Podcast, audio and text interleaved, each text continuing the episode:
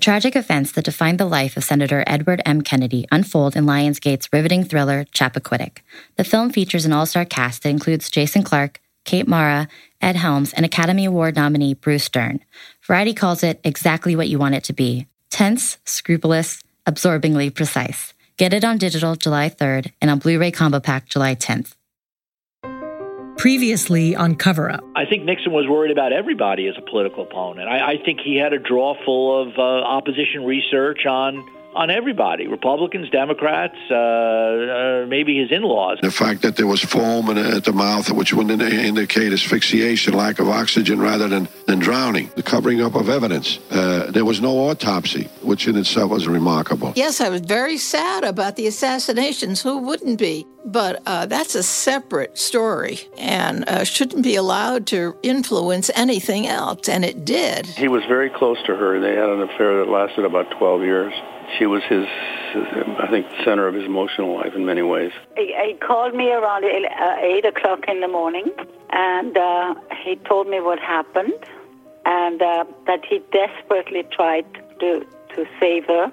He was uh, uh, absolutely horrified and, uh, and totally confused and thinking he has, you know, uh, already done whatever. I think that my dad felt strongly that there was a, a, a very good or solid chance that Kennedy was not in the car at the time it went over the bridge, that he was either able to jump out uh, or otherwise somehow leave that car before it went off of you know off of really I was going to say the rail. Doesn't make sense. So much of it don't that it must be covered up because it might have been to uh, Senator Kennedy's advantage to have the autopsy uh, because human nature being what it is, there is a suspicion. Well, there are other reasons somebody didn't want an autopsy. I'm Liz McNeil, and this is Cover Up. On my first trip to Chappaquiddick, as one of the locals drove me around the island, I was told you can't imagine how afraid people were back then and how much power the family had. Even after all these years, to hear that about the Kennedys is unnerving.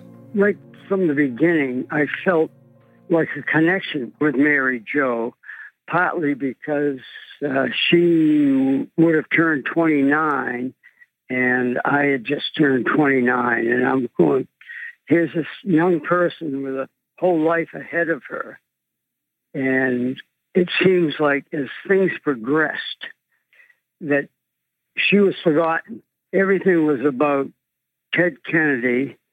Everything was about protecting his political career. And Mary Jo was forgotten all the way along. And, uh, and still to this day, uh, it, it seems that way. That's Les Leland. In 1969, he was the grand jury foreman of Dukes County, which encompasses Martha's Vineyard. And it was Leland who made the last official attempt to get to the truth of what happened the night Mary Jo Kopechne died.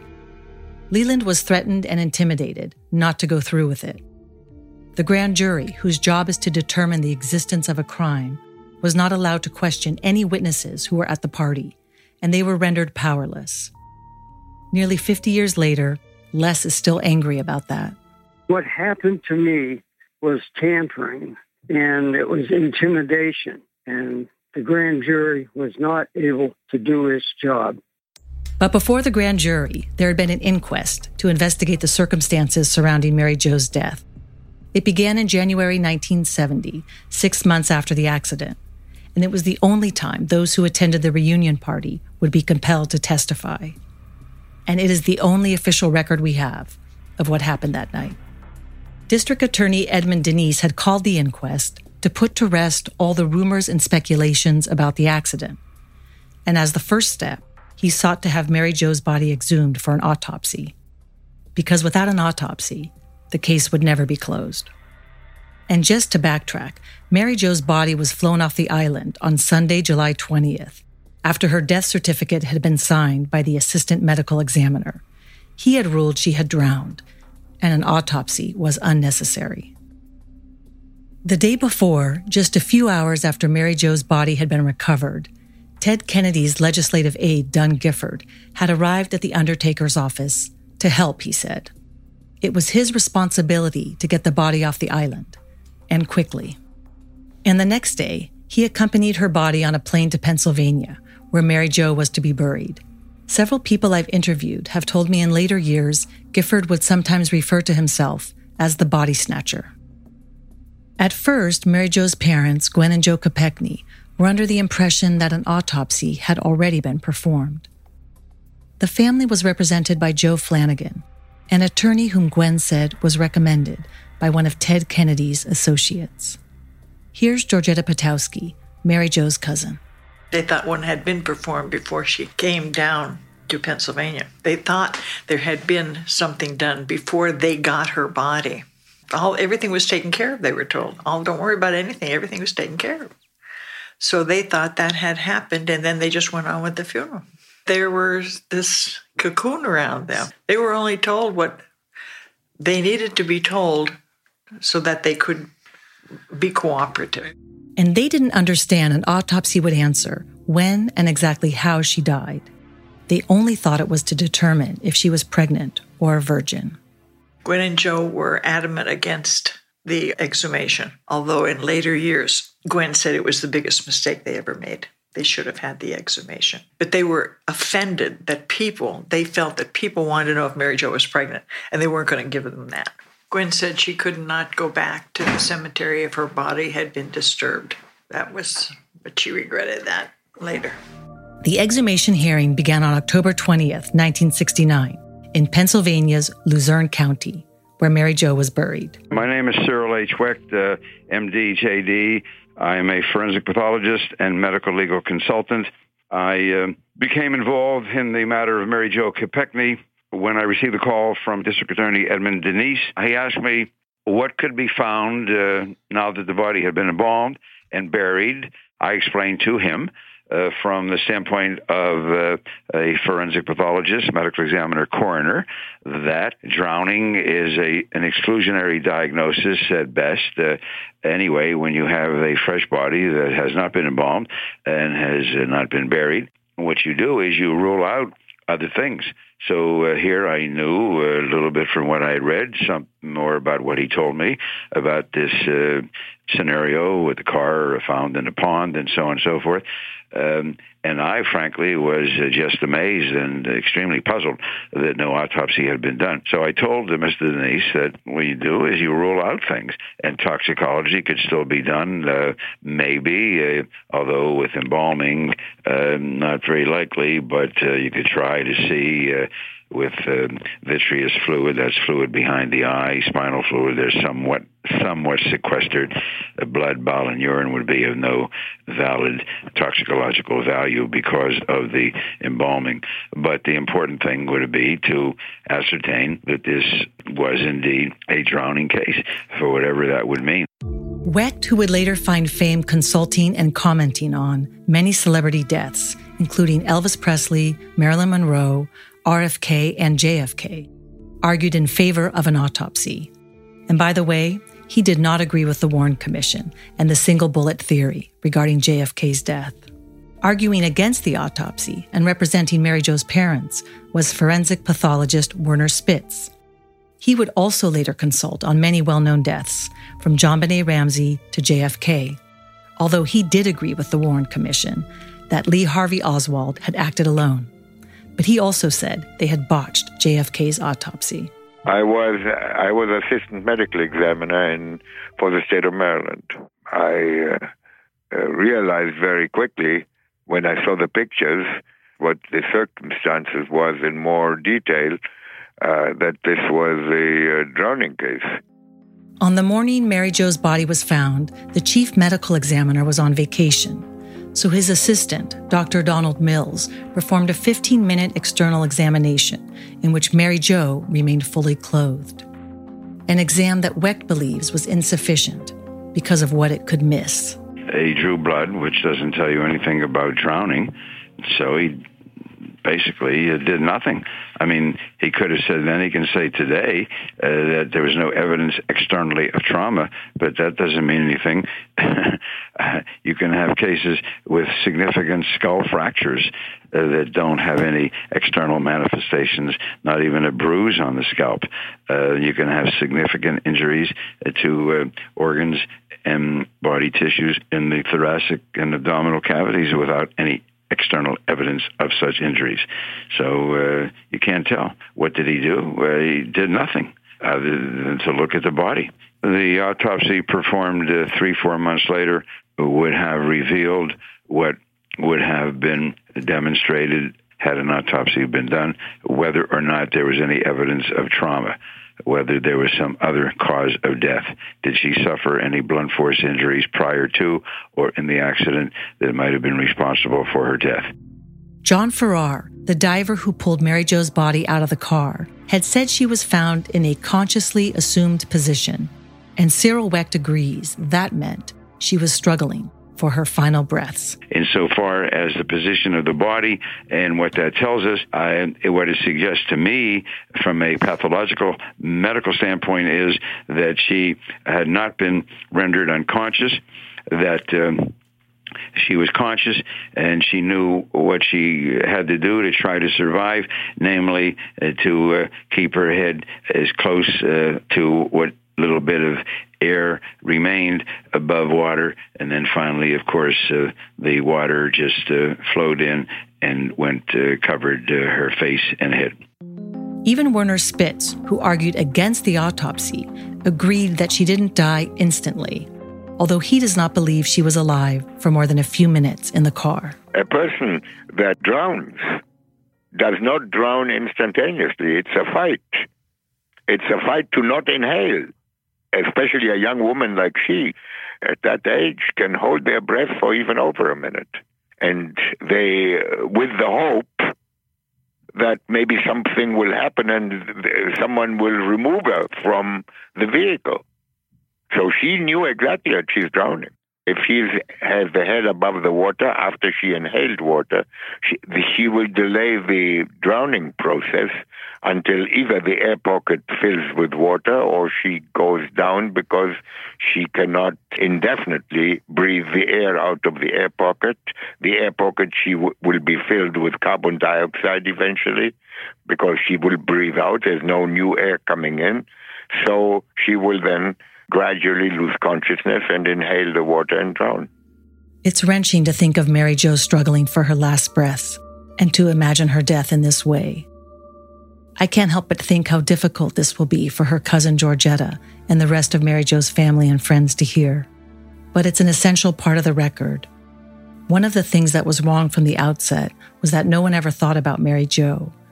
And in order to understand what happened to her, we have to understand how she died. Spitz testified there was a large amount of pink foam coming out of Mary Jo's nose and mouth, an observation based on the photos taken that morning of her body at the accident site. The foam is formed by protein from the rupture of fine blood vessels in the lungs, combined with water that is being inhaled, and the breathing action, which whips it into a foam. Here's how Spitz explains it.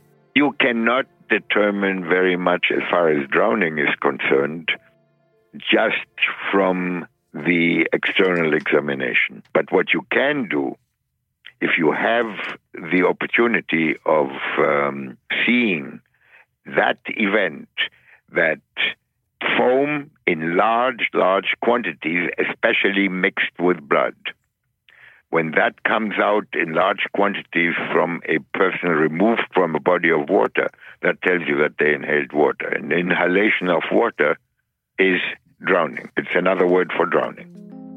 To make things more complicated were the blood stains. Washed out reddish brown stains on the back of both sleeves and the collar of Mary Jo's blouse that indicated the presence of residual blood traces. So, were the bloodstains on her blouse caused by the blood foam that came out of her nose and mouth? Both Wecht and Spitz thought so. But without an autopsy, her family has always wondered if there was another reason. Here's Werner Spitz. This is not blood staining. This is blood soaking. This was pink water that stained the shirt pink, intensely pink, so that it wasn't here and there a few little droplets. It was a soaking of the shirt. The water mixed with blood is pink or mm, sort of um, pinkish red. And the blood comes from torn air sacs from the increased pressure inside the lungs from the accumulation of large amounts of water and the pressure within the lung is from both the large amount of water that is in the lung and trying to breathe. But trying to breathe, the word trying implies consciousness, and I'm trying to avoid that. I don't know whether she was conscious or not. On December 1st, 1969, Judge Bernard Brominski, taking the Kopechne's wishes into account, barred the exhumation of Mary Jo's body, citing no evidence that she had died by any other reason than drowning. The bloodstains, he wrote, had been wholly consistent with death by drowning. Less than two years later, on November 16, 1971, two state police investigators burned Mary Jo's clothing in the basement of the Barnstable, Massachusetts courthouse following the wishes of Mary Jo's parents that her clothing be destroyed. To this day, Wecht is shocked there was no autopsy.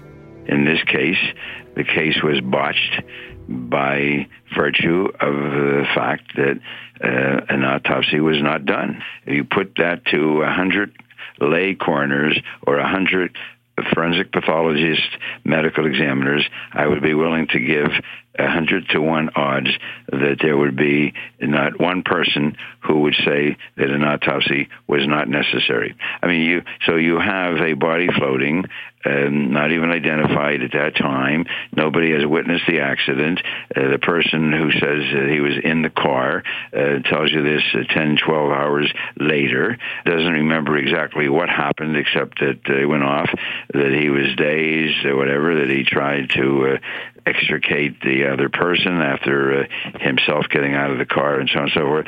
Um, put all of those facts together and present that as a scenario at a, uh, a training program, a conference of coroners or medical examiners, and uh, every every one of them would, I'm certain, say that of course you want to do an autopsy. After the exhumation was denied, Mary Jo's parents spoke to the press. What does this decision mean to you, Mr. and Mrs. This means that I'll come up here very, very often to visit my daughter.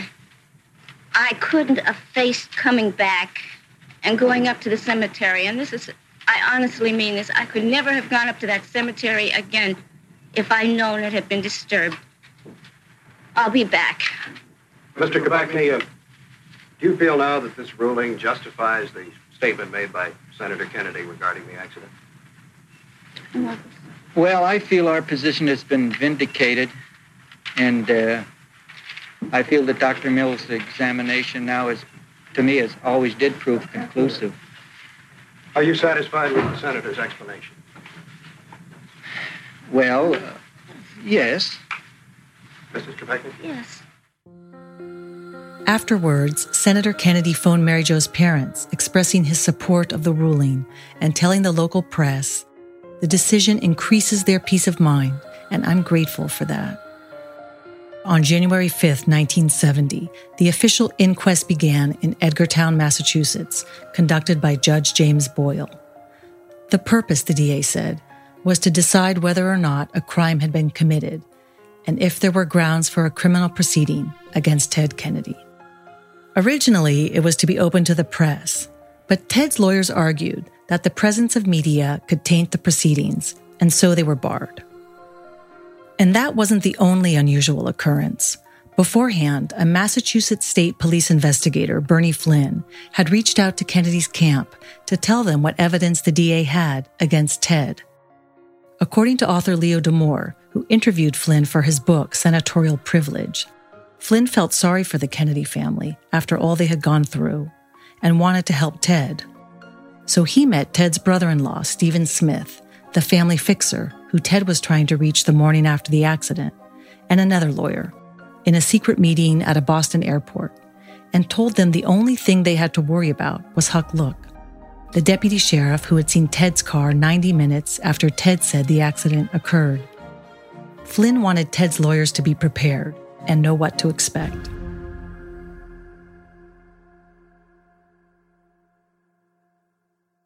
Hi, this is Christina, one of the producers on Cover Up. If you've listened to the podcast until this point, you're familiar with the 1969 scandal involving Ted Kennedy. Now you can see it unfold in the Lionsgate thriller Chappaquiddick. It's a suspenseful historical film that examines the infamous death of Mary Jo Kopechne, the young campaign worker who drowned after the senator drove his car off a bridge on the tiny island off Martha's Vineyard, and the moral and legal complexities that play out over the following week. In our podcast, you've heard some of the voices of the story's key players. In Chappaquiddick, you can see them come to life on screen, like the diver John Farrar and police chief Jim Arena. Jason Clarke stars in the film and delivers a spot on portrayal of the famous Kennedy brother. He's particularly fantastic in the TV speech scene. Kate Mara, Ed Helms, and Bruce Dern also round out the cast. Get it on digital July 3rd and on Blu ray Combo Pack July 10th. For more information, visit ownchappaquiddick.com.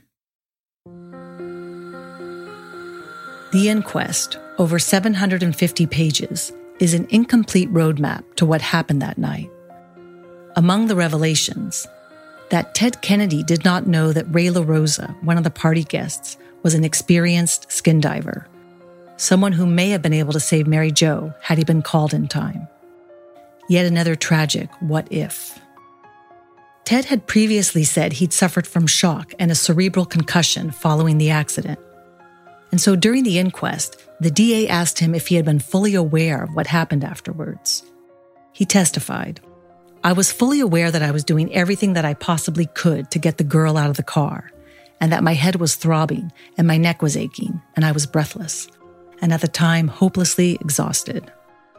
The Kennedy family physician, Dr. Robert Watt, submitted an affidavit that he had diagnosed Ted with a concussion. He said Ted had suffered from retrograde amnesia, which resulted in memory loss and confused behavior. Dr. Watt had prescribed sedatives to Ted to relieve the headache, and when the press revealed sedatives are not advised in concussion cases, it created further doubt in the veracity of Ted's account. Rosemary Keough, the woman whose purse was left in the car, testified that the reason her purse was in the car was because she had taken an earlier trip around 9:30 p.m. into Edgartown with fellow party guest Charlie Tretter to pick up a transistor radio for the party. All of the boiler room girls testified that Ted and Mary Jo had left the party around 11:15 or 11:30 p.m. The accounts were sometimes confusing. Charlie Tretter testified he took two walks with Rosemary Keough. The first around 11:30 p.m. on Chappaquiddick Road towards the T in the road that leads to the Dyke Bridge. They returned to the cottage about 30 to 40 minutes later which would have been around midnight. But if the accident occurred shortly after 11:15 and Ted had walked back to the cottage to seek help as he testified, then he would have seen Charlie and Rosemary on the two-lane road that led to the cottage. But that discrepancy went unnoticed by the DA. One of the boiler room girls, Mary Ellen Lyons, said when Joe Gargan and Paul Markham, who had attempted to save Mary Jo, returned to the cottage around 2 a.m., Gargan told her Mary Jo was back at the Katamas Shores Motel and that she had taken the last ferry. When asked if she found it odd that Mary Jo returned to her hotel and Ted swam across the channel, Mary Ellen testified. It was a very confused thing. It wasn't that somebody came in and came back and everybody was waiting and there was a story. It was, as I say, some of the people had gone to bed. We were sitting there waiting, as I said, speculating again about the cars being stuck in the sand and then they came back. We just said, you know, where have you been? What is going on? What is happening? What is the story? And it was not in any chronological order. It was just that everything was fine and they had been swimming and this and that and so forth. The inquest was the only time the Boiler Room girls talked about that night in detail. Little is known about the five women. They are very private. Like Mary Jo, they were all devoted to Bobby Kennedy and they all became very accomplished in their careers. Many people have spoken about them during the course of my research, but few know anything about them. Here's a very brief overview of the women, who are all now in their early to mid 70s. Susan Tannenbaum, After RFK's assassination, Susan went to work for a New York congressman.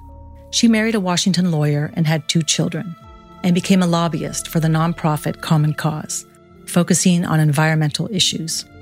Nancy Lyons, who had been one of Mary Jo's Washington, D.C. roommates, continued working in Ted's Senate office after Chappaquiddick. She then worked in New York City for a research and marketing firm, and then as assistant commissioner for drug free rehabilitation and later became an attorney in Boston.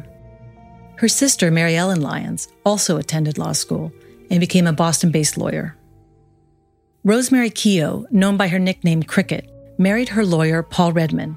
He was a classmate of Ted's at Harvard and had represented all five women during the inquest. He's now deceased. She later attended Boston University Law School and became a lawyer as well. Esther Newberg became a powerful New York City literary agent. She is executive vice president at the ICM Talent Agency. She represents many best selling authors, including Tom Hanks, Ruth Bader Ginsburg, and Caroline Kennedy Schlossberg, the surviving daughter of JFK and Jackie Kennedy. The women's remarks have been few over the years. Five years after the accident, in October of 1974, Rosemary Keough told the Boston Globe As far as I'm concerned, there's only one person who really knows what happened from the beginning of the incident to the end, and that's Ted Kennedy. But back to the inquest. When John Farrar, the diver who recovered Mary Jo's body, was on the witness stand, he recalls that Judge Boyle blocked him from answering certain questions. Yes, I was cut off in the inquest because Boyle did not want to hear anything from me about the fact that she breathed even though I had absolute proof that she breathed underwater by her positively void and the blood froth, he didn't want to hear it. I did use the word consciously assumed position. And at that point, he cut off all testimony. And after I had used that term, he said to his court recorder, he said, All right, would, I would like you to tear up that last piece of testimony that you have recorded. And so she cut it out of the strip that comes off the back of the recorder. She cut it off and let it drop to the floor. And he said, Now bring it up here. So she got up and brought the, the strip of paper up to him, and he sat there tearing it into small pieces, little tiny pieces, so that it could not be read, and said, Go ahead with your statement, but we will not talk about the fact that she may have lived for any period of time. Well, at that point, I could see that somebody had, quote, gotten to Boyle. And that was very obvious to me when I got back to work because the lady who worked for me and did the art department of my business used to be a secretary for Judge Boyle. And she told me, she said, you would not believe the amount of pressure that was brought to bear on Judge Boyle by the officials of the court from Boston. He said the phone rang again and again and again, telling him how he was going to run that inquest. That's normally up to the judge running the inquest. But Boston virtually ran that inquest from Boston using the telephone. And by Boston, Farrar meant the Kennedy political machine with all of its influence. Once the inquest was complete, Judge Boyle concluded that Kennedy and Kopechne did not intend to drive to the ferry slip, and his turn onto Dyke Road had been intentional. And he added, there is probable cause to believe that Edward M. Kennedy operated his motor vehicle negligently, and that such operation appears to have contributed to the death of Mary Jo Kopechne. Judge Boyle, however, did not initiate criminal proceedings, and two days after he submitted his report, he retired. Nor did the DA Edmund Dinis take any further action based on the evidence in the inquest. But years later, he told author Leo Damore, There's no question in my mind that the grand jury would have indicted Ted Kennedy for involuntary manslaughter if I had given them the case. Why hadn't he given them the case? The press claimed he'd gone too easy on Ted. And Dinis would lose his bid for re election in the following year, in part because of that very reason. It all seemed another example of public officials not following the normal course. And it ended just as it had begun in mystery, with misleading statements, withheld information, and the senator's testimony, which seemed as if the priority was to avoid responsibility for Mary Jo's death. And so the case was closed, but not for Les Leland, the 29 year old pharmacist and a grand jury foreman, a man whose profession depended on his attention to detail. On March 17, 1970, he wrote a letter to the Chief Justice of the Superior Court for permission to reconvene the grand jury in a special session. There had been a whitewash, a cover up, and things had been swept under the rug, he wrote. And the grand jury had a right to investigate any matter it wanted to and question anyone they wished. Soon after, Leland said he got a call from Edgartown Police Chief Jim Arena with a request to meet. The special prosecutor for Dukes County, Walter Steele, was also there. The other incident that took place was what I call a clandestine meeting. Jim Arena called me uh, at the drugstore and wanted to meet with me to discuss the uh, situation, the accident, as he called it. it was, and uh, and we were feeling pressure. I was feeling pressure as foreman of the grand jury from the media and everybody. What are you going to do? What's going on? Are you going to call for an investigation? And I had done some research and talked with the attorney general to find out what my responsibilities were. I talked to the district attorney to find out what my responsibilities were. And I said, fine, why don't you come over, come over to the drugstore and we can meet up in the back room and talk. And he goes, oh no, he said, uh, you know, there's too many, you know, cameras around and, and reporters. I said, okay. I said, how about uh, I'll come down to Edgartown. I'll meet you at the police station. We'll go talk in your office. And he goes, oh no, can't we can't do it there. There's I I got cameras in the in the building and all around. We, we can't meet there. He says, uh, I'll meet you up at the blinking light. There's one light on the island that's up at this four-way intersection. And he said, I'll meet you there and I'll be in an unmarked car. And so I drove there and met him. And when I drove up, I saw this car, and it was just a regular car. And the passenger door opens. The gentleman gets out motions when I get out of my car, motions for me to come over, and he opens the back door, and I'm I don't know this guy. I don't know who it is. I've, Jim Arena, I knew. I'd met him a couple of times, and this was not Jim Arena. So kind of a tall dude, and uh, so he opens the back door. I get in, and I was a little nervous. I'm, I'm, what's going on? It was kind of weird. And so I get in the car. He closes the door. He gets in the passenger side. Jim Arena is behind the wheel. And he turns and says, Hi, Les. How you doing? It's great. And he said, This, I want you to meet Walter Steele. And Walter Steele was the county commissioners had appointed him as a uh, special district attorney's assistant uh, for the island to uh, work with the attorney general's office and so forth, the district attorney's office. So Walter Steele is in the passenger seat and the chief is driving and we take off and and the whole conversation boiled around that there's no absolutely no reason for the grand jury to get involved in this accident. That it was just a simple accident. Unfortunately, uh, the young lady died, but Ted Kennedy uh, got out all right. But it was just it's not it's not a big deal. But Jim Arena denies the meeting ever happened. I had never done that. No, I never heard, I never said that at all. I never said that. And he said that I had met him at nighttime in an unmarked cruiser. And uh, number one, I didn't have any unmarked cruisers. And number two, Walter Steele and I wouldn't have met him. And, uh, you know, because the grand jury was called well after the uh, the inquest and everything else. Well, I know damn well I didn't go out at night to talk to Leslie Leland about calling the grand jury or anything else. That's one thing I have positive recollection of. And this is why it is so difficult to figure out the truth. Here is a direct contradiction of a crucial fact. They're both credible witnesses. You wouldn't forget something like this, and you don't make something like this up knowing the guy who was in the car with you is still alive. It was another instance of who to believe, and another example of what it's like to report this story.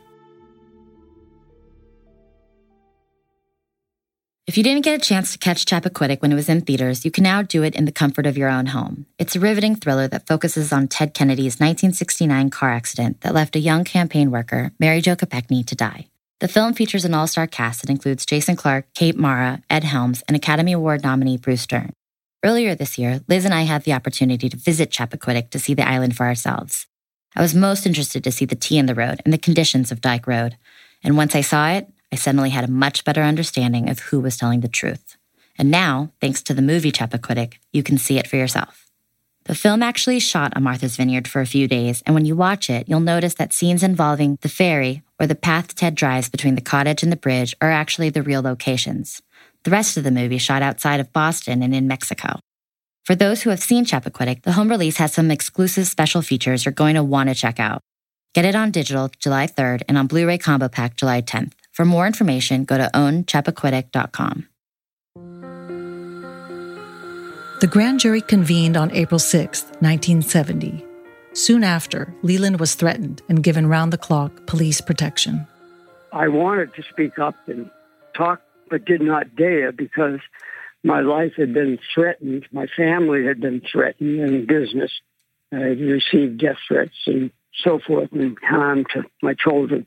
And back then, you know, the Kennedy machine, it was the biggest political machine going. I got the letters and, uh, and then ended up having uh, state police yeah, 24 hours a day for a couple of months until we were reconvened. One of the uh, phone call threats that I'd received, I received a couple, uh, was a man that was very calm and seemed collected and just carefully uh, told me to to walk away, to you know forget going forward with the grand jury.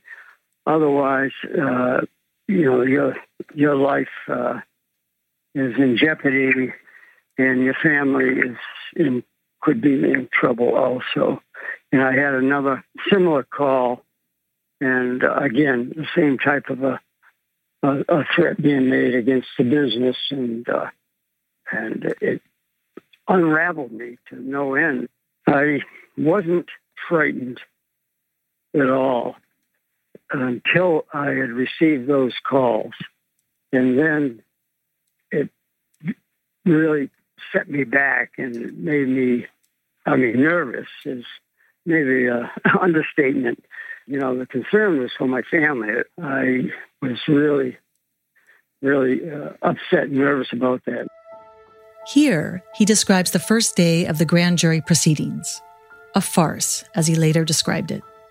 The pressure uh, was put on me as foreman by the district attorney when he met me at the uh, top of the courthouse steps and when I had reconvened the grand jury for the final time. He said he had a message from judge from the judge and I asked him what that was, and he said that the judge is seriously considering holding me in contempt. And I mean, my jaw fell open, and I go, "What? What for? What?" And uh, that's when the DA Dinis said that uh, they feel I've been talking too much to the press and you know to the news media, TV, the radio, and all that. And then he tells me to get inside. And from then on, uh, inside, and uh, we were told that basically we could not call for witnesses anyone who had testified at the inquest. So that limited what the grand jury could do. And I thought the grand jury was supposed to be able to subpoena anyone that they wanted to, to come in and to testify if they thought they had some information. And uh, but we were told we could not do that in the grand jury room. When I asked to uh, the first order of business, we wanted to subpoena, you know, Kennedy and Gargan and so forth. And the district attorney said right away, he said, "You heard the judge." He said, "You can't call them as uh, to uh, give testimony." The decision rendered the grand jury completely powerless.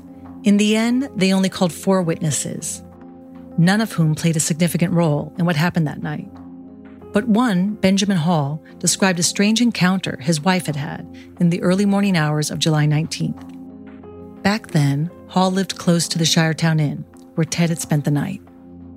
She was on Simpson's Lane, and I mean, she told me all this afterward, but she saw a strapping young man coming up the street, and uh, he looked at her, and she looked at him, and he kind of jumped and uh, jumped through a gate which is not there anymore, but through a gate into the backyard of a local inn and, uh, you know, acted very suspiciously. And so she was frightened.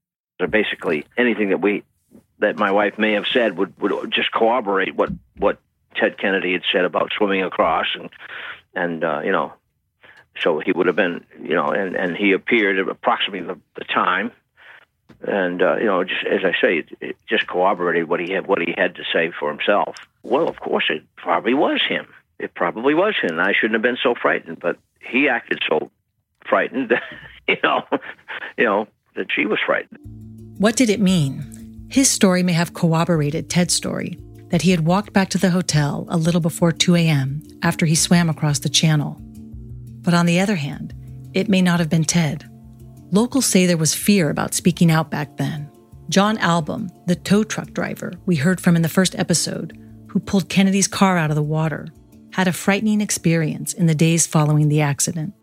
There were a couple of people who claimed that they worked for an engineering firm that the Kennedy family had hired to measure the tidal currents because they wanted to dispute what John Farrar and I said about the the trunk being dry, and they wanted to try to prove that the water was too high for the car to be floating and those kinds of things.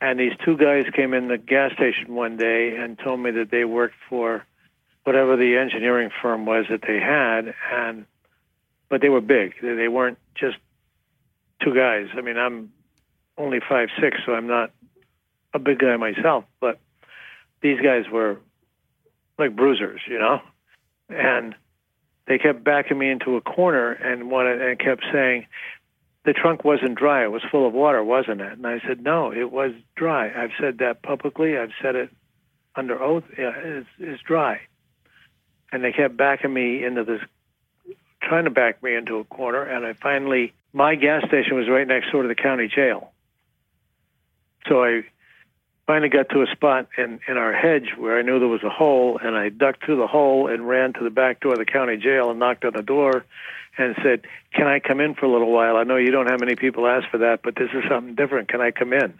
And they let me in, and I hung out there till the guys left. They wanted me to change my theory or change what I'd said publicly. John Farrar, the diver who pulled Mary Jo's body out of the car and who was one of the most outspoken critics of Ted Kennedy, says he was also threatened.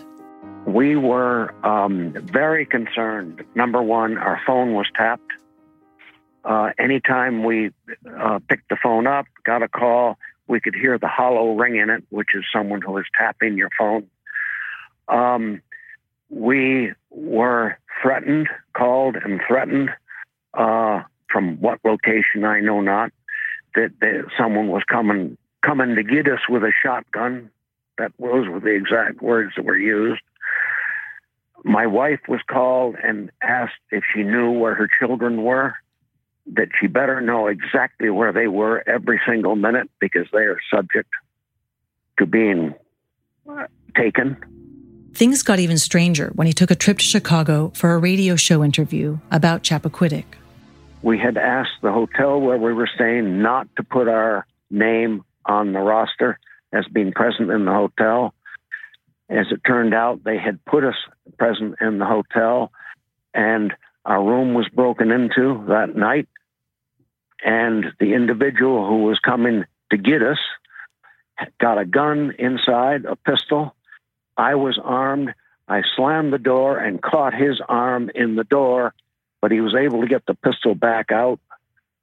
We called the police and they came up and looked around. Of course, nobody was there by the time they got up there. The overall atmosphere, one of threats and fear, strange occurrences in the middle of the night, Mary Jo's body being rushed off the island, a judge refusing to admit crucial evidence, has always been part of the story. And for these people, it still is.